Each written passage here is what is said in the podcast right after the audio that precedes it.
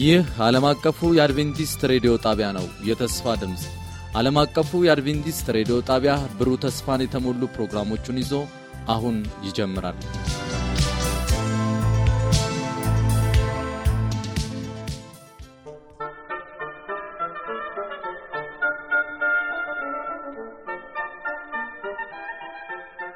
ሰላም ጤና ይስጥልኝ የተወደዳችሁ አድማጮቻችን እንደምን ሰነበታችሁ? ይህ በየሳምንቱ እየተዘጋጀ ለእናንተ የሚቀርብ የመጽሐፍ ቅዱስ ውይይት ጊዜያችን ነው። በዚህ ሩብ ዓመት የእግዚአብሔር ተልእኮ እና የኔ ተልእኮ በሚል ርዕስ የመጽሐፍ ቅዱስ ጥናት እናካሂዳለን። ዛሬ ደግሞ በዚህ በ8ኛው ክፍል በችግር ላይ ያሉትን በወንጌል መድረስ በሚል ክፍል ከወንድሞቻችን ጋር ውይይት እናደርጋለን። በስተጎኔ ያለው በስተቀኝ በኩል ወንድሜ ዳንኤል አቦነህ ይገኛል። እንዲሁም በስተግራ በኩል ደግሞ ወንድሜ ደግሞ ዮሴፍ ብራኑ ይገኛል። እኔም ደግሞ ፕሮግራሙን በመምራት ደግሞ ወንድማችሁ ሳሙኤል ጃለታለሁኝ። አሁን በቀጥታ ወደ 8ኛው ክፍል ስንገባ ያንን የመታሰቢያ ጥቅስ ደግሞ የሚያጠናክርልን ወንድሜ ዮሴፍ ያቀርብልንና ጸሎት አድርጎልን እንጀምራለን። እሺ የዛሬው የጥናታችን መግቢያ ጥቅስ የሚገኘው ማቴዎስ ወንጌል ምዕራፍ 25 ቁጥር 40 ላይ ነው። እንደዚህ ይላል፣ ንጉሡም መልሶ እውነት እላችኋለሁ ከሁሉ ከሚያንሱ ከነዚህ ወንድሞቼ ለአንዱ እንኳን ስላደረጋችሁት ለኔ ያደርጋችኋል ይላችኋል ይላል። እንጸልይ። መልካም አባት፣ መልካም እረኛ የሆንክ ኢየሱስ ክርስቶስ ዛሬም ጤንነትን፣ ሰላምን ስለበዛልን፣ ረፍትን ስለሰጠን ደግሞም ቃልን ለማወያየት ቃልን ደግሞ እግዚአብሔር አምላክ ወይ ለሌሎች ልናዳርስ እግዚአብሔር አምላክ ወይ በዚህ ቦታ ስለጠራ እናመሰግናለን። አሜን። እግዚአብሔር አባት ወይ መልካም ዘር የተዘራው ያ መሬት ብዙ ፍሬ እንዳፈራ ይህ ዘር ደግሞ በሚሰሙት ህዝቦች ላይ እግዚአብሔር አምላክ ወይ መልካም ፍሬ እንዲያፈራ እንጸልያለን። አሜን። እግዚአብሔር አምላክ ወይ ረዳታችን ስለሆንክ እግዚአብሔር አባት ወይ ደጋፊያችን ስለሆንክ እናመሰግናለን። አሜን። መንፈስ ቅዱስ በመካከላችን እንዲገኝ በእኛ በመናገረውም ላይም እንዲሁም በሚሰሙት ላይም እግዚአብሔር አምላክ ሆይ ረዳታችን እንዲሆን እንጠይቃለን። አሜን። በኢየሱስ ክርስቶስ ስም አሜን። አሜን። አሜን። ወንድሜ ዮሴፍ እግዚአብሔር አብዝቶ ይባርክ። እንግዲህ በችግር ላይ ያሉትን በወንጌል መድረስ ነው የሚለውና በዚህ በተለያየ አይነት ችግርና መከራ ውስጥ ያሉትን ሰዎች እንዴት አድርገን ነው የምንደርሳቸው? እንግዲህ በቀጣይ ብዙ ክፍሎችን እናያለን። በመጽሐፍ ቅዱሳችን ክፍል ውስጥ የተለያየ የተቸገሩ ሰዎች ወደ ክርስቶስ ኢየሱስ ከነችግራቸው ይመጡ ነበር። በተለይ ደግሞ አብዛኛዎቹ የጤና መጓደል የደረሰባቸው እንዲሁም ደግሞ በተለያየ አይነት ማህበራዊ ቀውስ ውስጥ ያሉ ሰዎች ወደ ክርስቶስ ይመጣሉ። አንዳንዶች ምናልባት ሀብታሞች ሊሆኑ ይችላሉ፣ ሌሎች ደግሞ ድሃዎች ሊሆኑ ይችላሉ። አንዳንዶች ባለስልጣን ሊሆኑ ይችላሉ፣ ሌሎች ደግሞ እንደዚሁ ደግሞ ተራ ግለሰቦች ሊሆኑ ይችላሉ። አንዳንዶች አይሁዳዊ ሊሆኑ ይችላሉ፣ ሌሎች ደግሞ ከአይሁድ ማህበረሰብ ውጪ ያሉ ሊሆኑ ይችላሉ። እያንዳንዳቸውን ግን እንዳመጣጣቸው ክርስቶስ ኢየሱስ ወደ ተሻለ መንፈሳዊነት፣ ወደ ተሻለ እግዚአብሔርን ወደ ማወቅ፣ ወደ ተሻለ መንፈሳዊ ከፍታ ግን ያወጣቸው ነበር። በዚህ ላይ አንድ ግለሰብ እንደ ምሳሌ ቀርቦልናል። ይህ ግለሰብ በኃጢአት ምክንያት ሽባ የሆነ በኃጢአት ምክንያት የተሰነካከለና በቤቱ ተወስኖ የቀረ አንድ ወጣት እናያለን። ይህ ወጣት በእንደዚህ ሁኔታ ውስጥ እያለ እርሱን ለመርዳት የተንቀሳቀሱ ጓደኞቹን ደግሞ እዚህ ላይ ምሳሌ ያደርጋል። ስለዚህ ይህንን ወጣት ከዚያ ሽባነት ነፃ ለማድረግ እነዚህ ወጣቶች ደግሞ ተነሳስተው ክርስቶስ ኢየሱስ በአንድ ስፍራ ላይ በቤት ውስጥ ሆኖ ሌሎችን እያስተማረ መሆኑን ሲሰሙ እነዚህ ወጣቶች ወደዚያ ጓደኛቸው ሄዱ፣ ከቤቱ አወጡት፣ ከዚያ ተሸከሙት። ከዚያ በኋላ ደግሞ ወደዚያ ክርስቶስ ኢየሱስ አለበት ወደ ተባለ ስፍራ ተሸክመው አመጡት። ከዚያም በኋላ ያደረጉት ድርጊት ከባድና ታላቅ ነበረ። ያም ደግሞ ምንድነው? ኃላፊነትን በመውሰድ የዚያም ቤት ጣራ ነድለው ከዚያ በኋላ ያንን ሽባ በክርስቶስ ኢየሱስ እግር ፊት አወረዱት።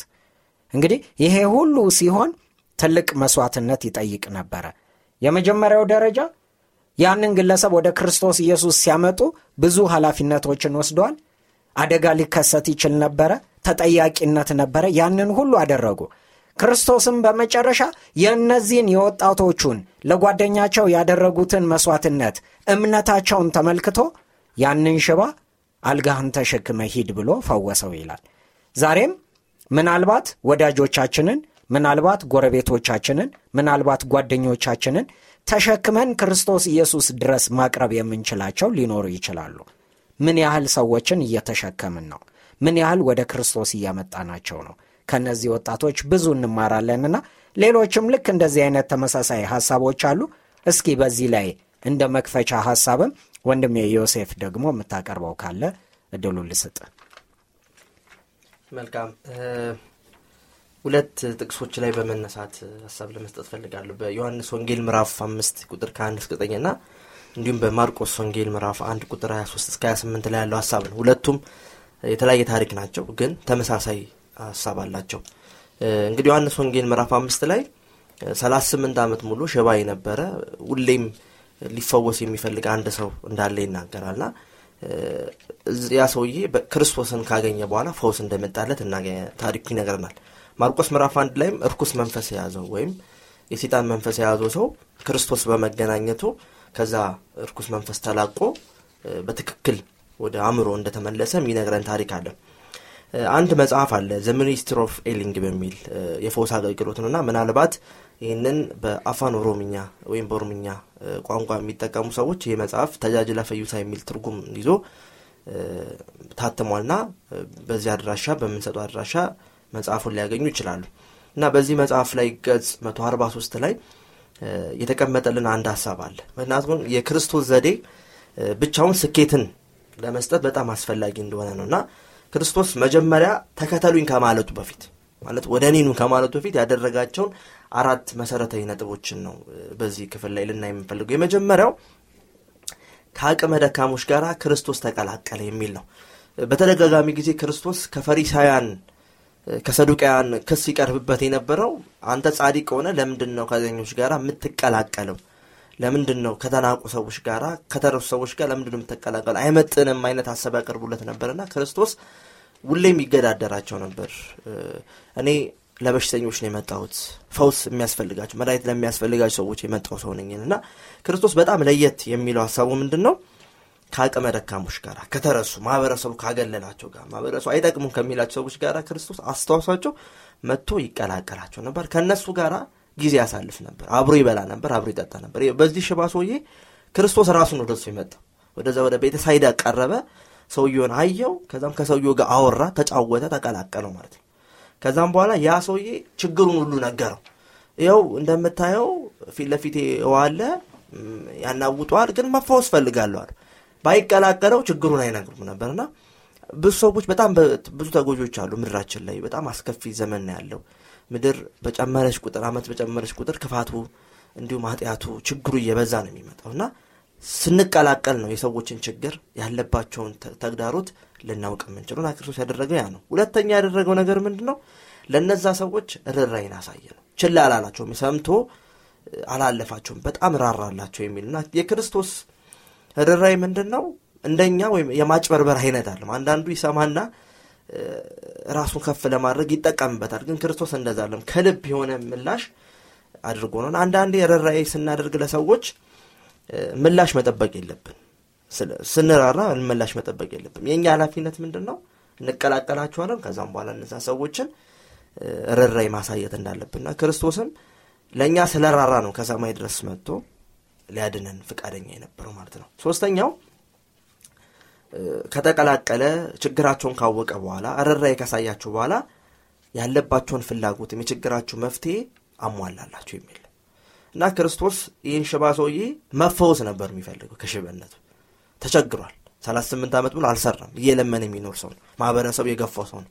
ስለዚህ ክርስቶስ አልጋን ተሸክመ ሂድ ሲለው ያ ሰውዬ እንደሄደና ችግሩን ባይረዳ ኖሮ ክርስቶስ አይፈውሰውም ነበር ነውና ዛሬ በጣም ብዙ ችግር ያለባቸው በጣም በብዙ መስቀልቅል ህይወት ውስጥ በብዙ ጭንቀት ውስጥ በብዙ ድብርት ውስጥ የሚኖሩ ሰዎች አሉ። ለነዛ ሰዎች ፍላጎታቸውን እናሟላቸው እና ያን ፍላጎት ክርስቶስ ራሱ ነው የሚሰጠን ማለት ነው። ፍላጎታቸውን እንድናሟላ ክርስቶስ ለኛ ሰጥቶናል። ሌላኛውም ያም ርኩስ መንፈስ ያዘም ሰውዬ በጣም በሰይጣን መንፈስ ውስጥ ተቸግሮ ስለነበረ በመጨረሻም ነው ክርስቶስ ራሱ እንደፈወሰው ታሪኩ ይነግራናል ማለት ነው። አራተኛው እርምጃ የመጨረሻው በእነዛ ሰዎች መተማመንን አገኘ ወይም ያ እነዛ ሰዎች ተቀበሉት ነው። ስለዚህ ሰዎችን ስናገለግል ሰዎችን ስንረዳ ሰዎች በእኛ ላይ እምነትን መጣል ይጀምራሉ። ያቱም እነዚህ ሸባ ሰውዬና የርኩስ መንፈስ ከዛም በኋላ ስለ ክርስቶስ የሚነግራቸው ነገር ሁሉ ለማዳመጥ ፍቃደኛ ነበሩ ማለት ነው። ስለዚህ አሁን መጀመሪያ ስለ ክርስቶስ እውነት ከመናገራችን በፊት ማህበረሰቡ ምንድነው ማወቅ አለብን። ባህላቸውን ቋንቋቸውን እንረዳለን። ከተረዳን በኋላ ደግሞ እንቀላቀላለን። ከነሱ ጋር ጊዜ እናሳልፋለን። ከዛም በኋላ ረራይ እናሳያለን። ይሄ የክርስቶስ ባህሪ ነው። ክርስቲያን የሆነ ሰው ደግሞ የክርስቶስን ባህሪ መግለጥ አለበት በህይወቱ። ከዛም በኋላ ፍላጎታቸው ነው ያኔ በእነሱ መተማመን የሆነ ማስረጃ እናገኛለን። ያኔ ክርስቶስ እንዳለው ተከተሉኝ እንላለን። ስለዚህ ሰዎች ይከተሉናል ማለትና ይሄ ደቀ መዛሙርነት ስራ ዝም ብሎ ተነስቶ ወይም ቃሉን ከመስበክ በዘለለ ክርስቶስ የሄደበት ዘዴ በጣም ስኬታማ አድርጎታል እና ያንን እንድናደርግ ነው የሚነግርንና ሁላችንም እነዚህን አራቱን ዘዴዎችን ከሰዎች ጋር መቀላቀል፣ ረራይ ማሳየት እንዲሁም ደግሞ ፍላጎታቸውን ማሟላት ያኔ መጨረሻ ላይ እነሱ መተማመን ይሰጡናል። ያኔ ስንተማመን አንድ እርምጃ ወደ ክርስቶስ እንዲያመሩ እናደርጋቸዋለን ማለት ነው። ይሄን እንድናደርግ እግዚአብሔር ይፈልጋል። እግዚአብሔር ይርዳል። አሜን። እግዚአብሔር ይባርክ ወንድሜ ዮሴፍ። እውነት ነው። ይህ ሰውዬ ብዙ አመት የውሃውን መናወጥ እያየ እየተቆጨ ክርስቶስ ኢየሱስ ወደ እርሱ በመጣ ጊዜም የጠየቀው ነገር ቢኖር ውሃው ሲናወጥ የሚረዳኝ ሰው አልነበረም ብሎ ብቸኝነት ይሰማው የነበረውን ሰዎች ችላ ያሉትን ስሜት ነበር ያንጸባረቀው። ከዚያ በኋላ ግን ረዳት ለሚያስፈልገው ለዚህ ግለሰብ ክርስቶስ ኢየሱስ ውሃውን ማናወጥ አላስፈልገውም አይደለ? ውሃውን ማናወጥ አላስፈልገውም ነበር። እንደውም ሊያናውጠው ክርስቶስ ኢየሱስ የፈለገው በውስጡ ይሰማው የነበረውን ያንን ብቸኝነት ስሜቱን በውስጡ ደግሞ ማንም ለኔ ደንታቢስ ነው በቃ ዋጋ አይሰጠኝም ያለውን ማንነቱን ነበር ያናወጠውና ከዚያ በኋላ ምን አለው? አልጋህን ተሸክመ ሂድ አለው እና ለዘመናት የተሸከመው አልጋው ነበረ። ዛሬ ግን ተራው የሰውየው ሆነ። ስለዚህ ውሃው ሳይናወጥ አልጋውን ተሸክሞት ሄደ። እግዚአብሔር የተመሰገነ ይሁን። እስኪ ደግሞ ቀጣይ ሌሎች ተጨማሪ ሐሳቦችም ይኖራሉና እድሉን ደግሞ ለዳንኤል ልስጠው። እሺ ጆሲና ሳሚን እግዚአብሔር ይባርካችሁ ማለት ፈልጋለሁ።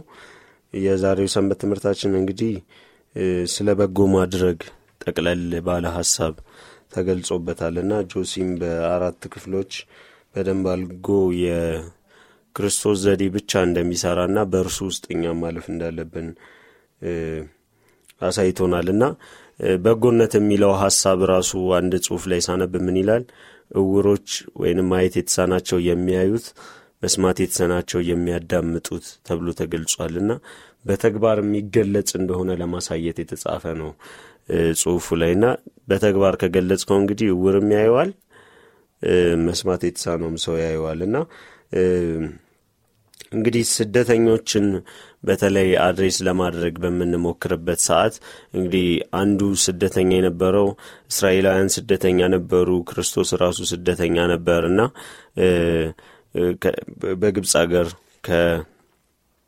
በልጅነቱ ተሰዶ ነበርና በዚህ ታሪክ ውስጥ እንግዲህ የምንመለከተው ማቴዎስ 2:13-14 የክርስቶስን መሰደድ ይናገራልና ምንድነው በመድራችን ላይ አሁን በተለይ በሀገራችን ላይ በጣም ብዙ ስደተኞች እንዳሉ እንመለከታለን። በጣም ብዙ ቀያቸውን አካባቢያቸውን ለቀው የሄዱ ባሎቻቸው የሞቱባቸው ልጆቻቸው የሞቱባቸው ብዙ ሰዎች አሉና ከኛ እርዳታን የሚሹ እና እርዳታን የሚፈልጉ ማለት ነውና መልካምነት እንግዲህ እንዳልነው ወንጌል ለመስራት ይሄ ምንም እንትን ያስፈልገውም በቃ ማገዝ ብቻ ነው የሚያስፈልገው። ዘር አይልም፣ ቋንቋ አይልም፣ ሃይማኖታችሁ ምንድነው አይልም፣ ከለራችሁ ምንድነው አይልም እና መልካምነታችን ብቻ ነው የሚጠበቀው እዛ ቦታና በዛ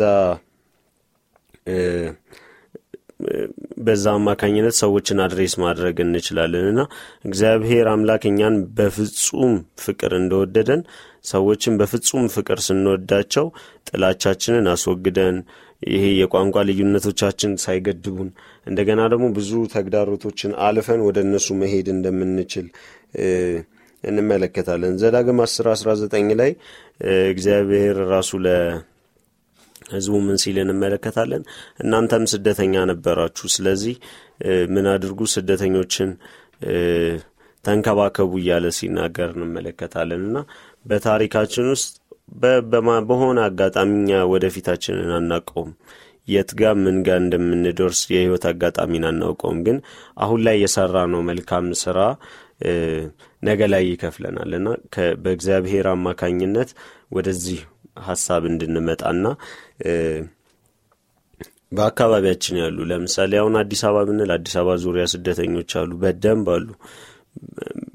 ቦታ ተሰጥቷቸው ሰፈራው ያሉ ሰዎች ማለት ነው። እነሱ ጋር በመሄድ በማጽናናት መስራት ይቻላል።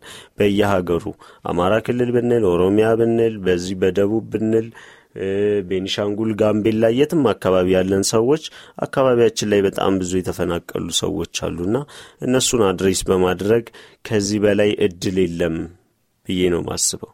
የተቸገረን ሰው ስታገኘው በቃ ኦሬዲ ሁሉም መንገድ ይመቻቻልና ልክ መጽሐፍ ቅዱሳችንም ላይ ቀደም ሳሚም ሲገልጸው እንደነበረው ይህ ለአራት ተሸክሞት በመስኮት ያወረዱት ታማሚ የነሱን እርዳታ በማግኘቱ ወደ ክርስቶስ መድረስ ችሏል። እኛንም ክርስቶስ እንደ ድልድይ ልጠቀማችሁ ነው ይያለን ያለነውና በረከቱን ኑና ወሰዱ ነው ይያለ ያለውና ያንን ማድረግ እንድንችል እግዚአብሔር ይርዳን። ለስደተኞች አድሬስ ማድረግ እንድንችል ይርዳንና እኔ እንግዲህ የምረዳው ይሄንን ነው። አሜን። እግዚአብሔር ይባርክ ወንድሜ ዳንኤል። በጣም የሚገርም ነገር ዛሬም በዙሪያችን በብዙ አይነት ስደት ውስጥ ያሉ ብዙ አይነት ሰዎች አሉ። ክርስቶስ ኢየሱስ በእግዚአብሔር አምሳል በሰማያዊ ስፍራ ሲኖር ሳለ ስልጣኑን እንደ መቀማት ሳይቆጥር የባሪያን መልክ ይዞ ወደዚች ምድር መጣ። ስፍራውን ሁሉ ለቆ ያውም ቃል ሥጋ ሆነ ይላል። ጸጋንና እውነትን ተሞልቶ በመካከላችን አደረ። እንግዲህ እግዚአብሔር አምሳል ሲኖር ሳለ እንደ ሰው መሆኑ ራሱ ታላቅ ስደት ነበረ። ያም ሳያንስ ደግሞ በሄሮድስ አማካኝነት በልጅነቱ ደግሞ ስደት ደርሶበታል።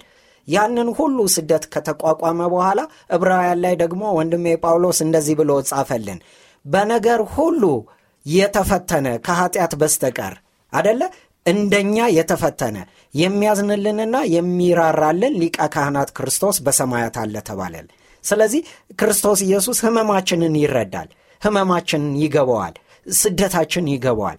ዛሬም ምናልባት ይህንን ድምጽ የምትሰሙ በአረብ ሀገር የተሰደዳችሁ፣ በተለያየ አይነት በረሃ ላይ የተሰደዳችሁ፣ በተለያየ አይነት ኑሮ መፈናቀል የተሰደዳችሁ፣ በአውሮፓ የተሰደዳችሁ፣ በተለያየ አይነት ምድር ለተሰደዳችሁ ወገኖቼ ዛሬም እግዚአብሔር ይፈልጋችኋል። ዛሬም ለእግዚአብሔር ታስፈልጋላችሁ። ይህ የእግዚአብሔር ድምጽ ነው። ስለዚህ ይህንን አስበን በእውነት ወደ እግዚአብሔር እንድንቀርብ እግዚአብሔር ይርዳን። ሌሎች ደግሞ ከዚህም ባሻገር ደግሞ ተጎጂዎች አሉ። እነርሱንስ እንዴት እንደርስ? እነርሱንስ እንዴት እናገኝ?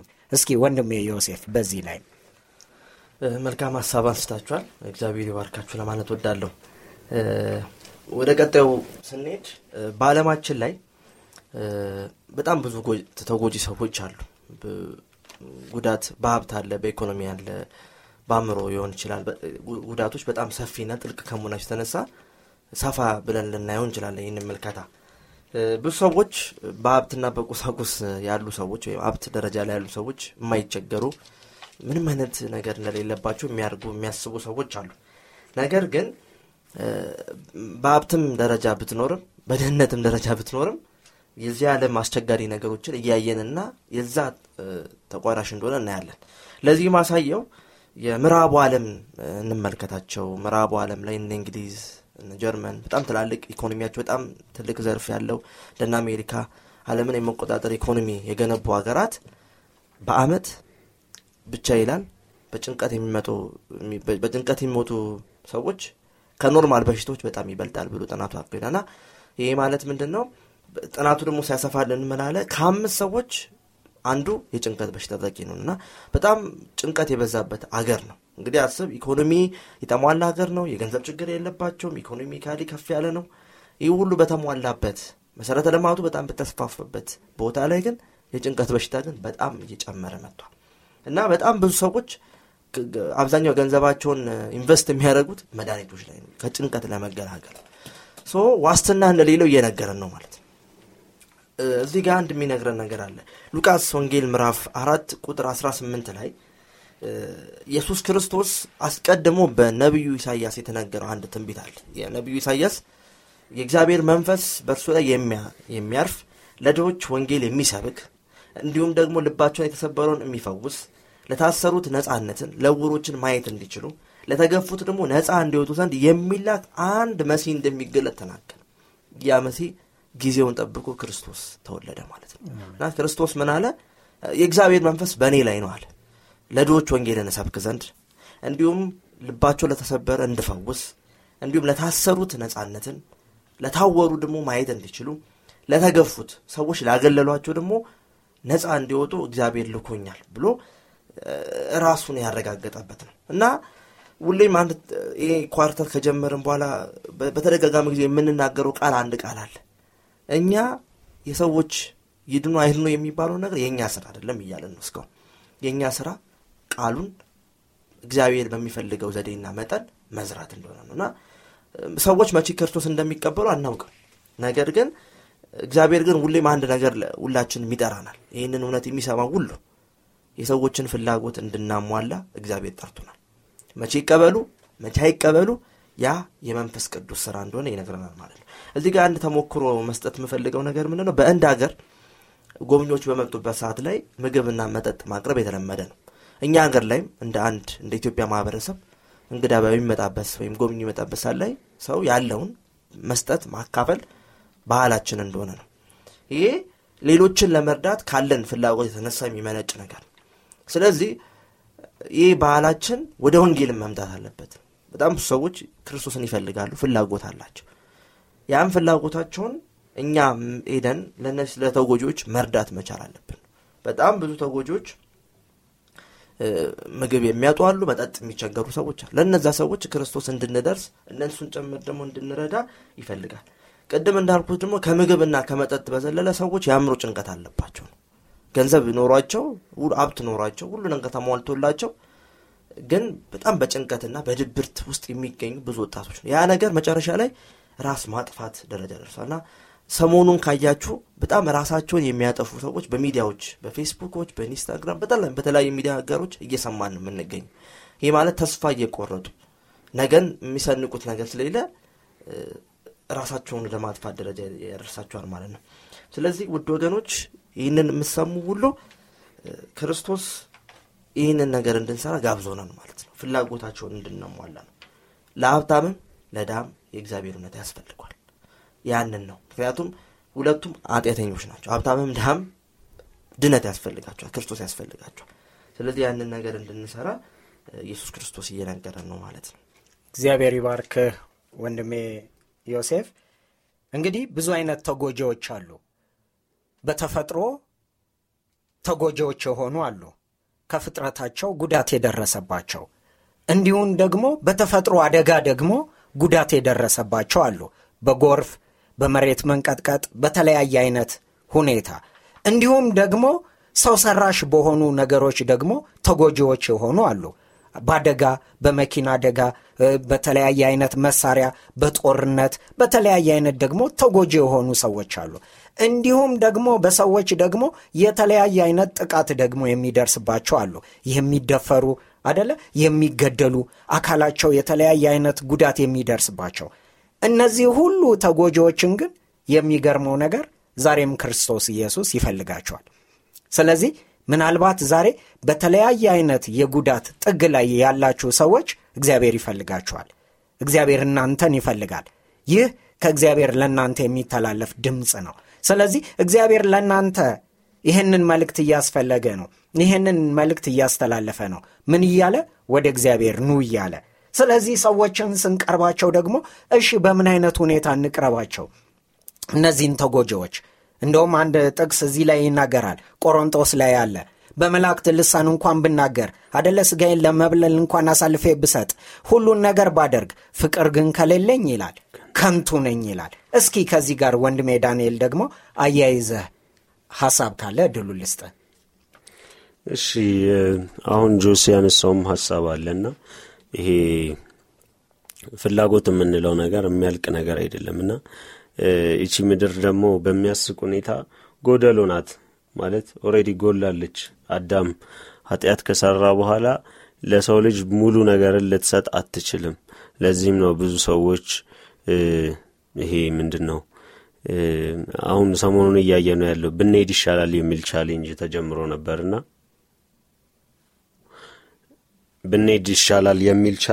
ተጀምሮ ነበርና ያስቀኛል እንደዚህ አይነት ነገሮችን ስመለከትና ይሄ ከፍ ያለ ፍቅር የሚለው ሐሳብ ብዙውን የሚያወራው ስለ እግዚአብሔር ፍቅር ነውና የእግዚአብሔር ፍቅር እኛ እግዚአብሔር መረጥኳችሁ እንጂ አልመረጣችሁኝ የሚላልና እሱ ራሱ ነው የመረጠን ወደዚህ ምድር እንድንኖር ያደረገን እሱ ነው። በዚህ በኃጢአት ውስጥ ጠፍተን በነበርንበት ድጋሚ የፈለገን እሱ ነው።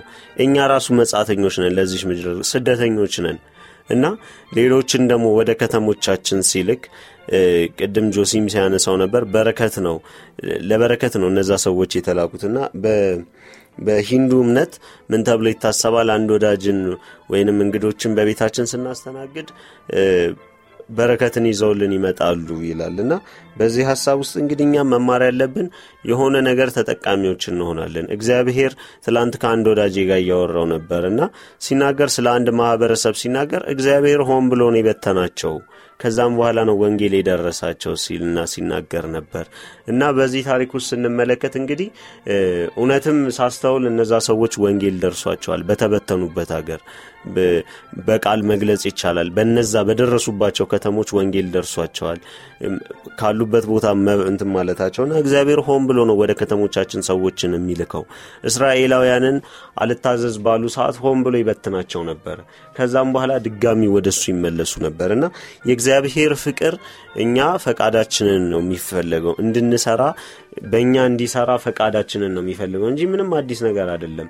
ይሄ ወንጌልን መስራት ወይንም ማድረግ የሆነ አዲስ ሐሳብ አይደለምና አንድ ሚስዮናዊ ሰው ነበር አገልጋይ ነበርና ለ6 ዓመት ትሪንዳድና ቶቤጎ በመተባለ ከተማ ውስጥ ያገለገለ ሂንዱና ሙስሊም እምነት ተከታዮች ማህበረሰብ ውስጥ በብዛት ሲያገለግል እንደነበር እንመለከታለንና በዚህ ሐሳብ ውስጥ እንግዲህ አንድ የሂንዱ እምነት ተከታይ የሆነ አምልኮ ያለውን ሰው ወደ ምንድነው ወደ ምስጋና ፕሮግራማቸው ሲጋብዙት እንመለከታለንና ይህም ሰው ደስተኛ እንደነበረና በዛ ነገር ውስጥ የእግዚአብሔርን ፍቅር ማየት እንደቻለ ነው የሚያሳየንና እንግዲህ ምንረዳው ነገር ቢኖር የእግዚአብሔር ፍቅር ነው እኛን የሚልከን እንዲጠቀምብን ፈቃዳችንን መስጠት አለብንና በዛውስ ደግሞ ሊሰጠን የፈለገውን በረከት መውሰድ አለብን ማለት ፈልጋለሁ። ተባረኩ። እግዚአብሔር ይባርክህ። እንግዲህ ይሄ ሁሉ በፍቅር መሆን እንዳለበት ተምረናል።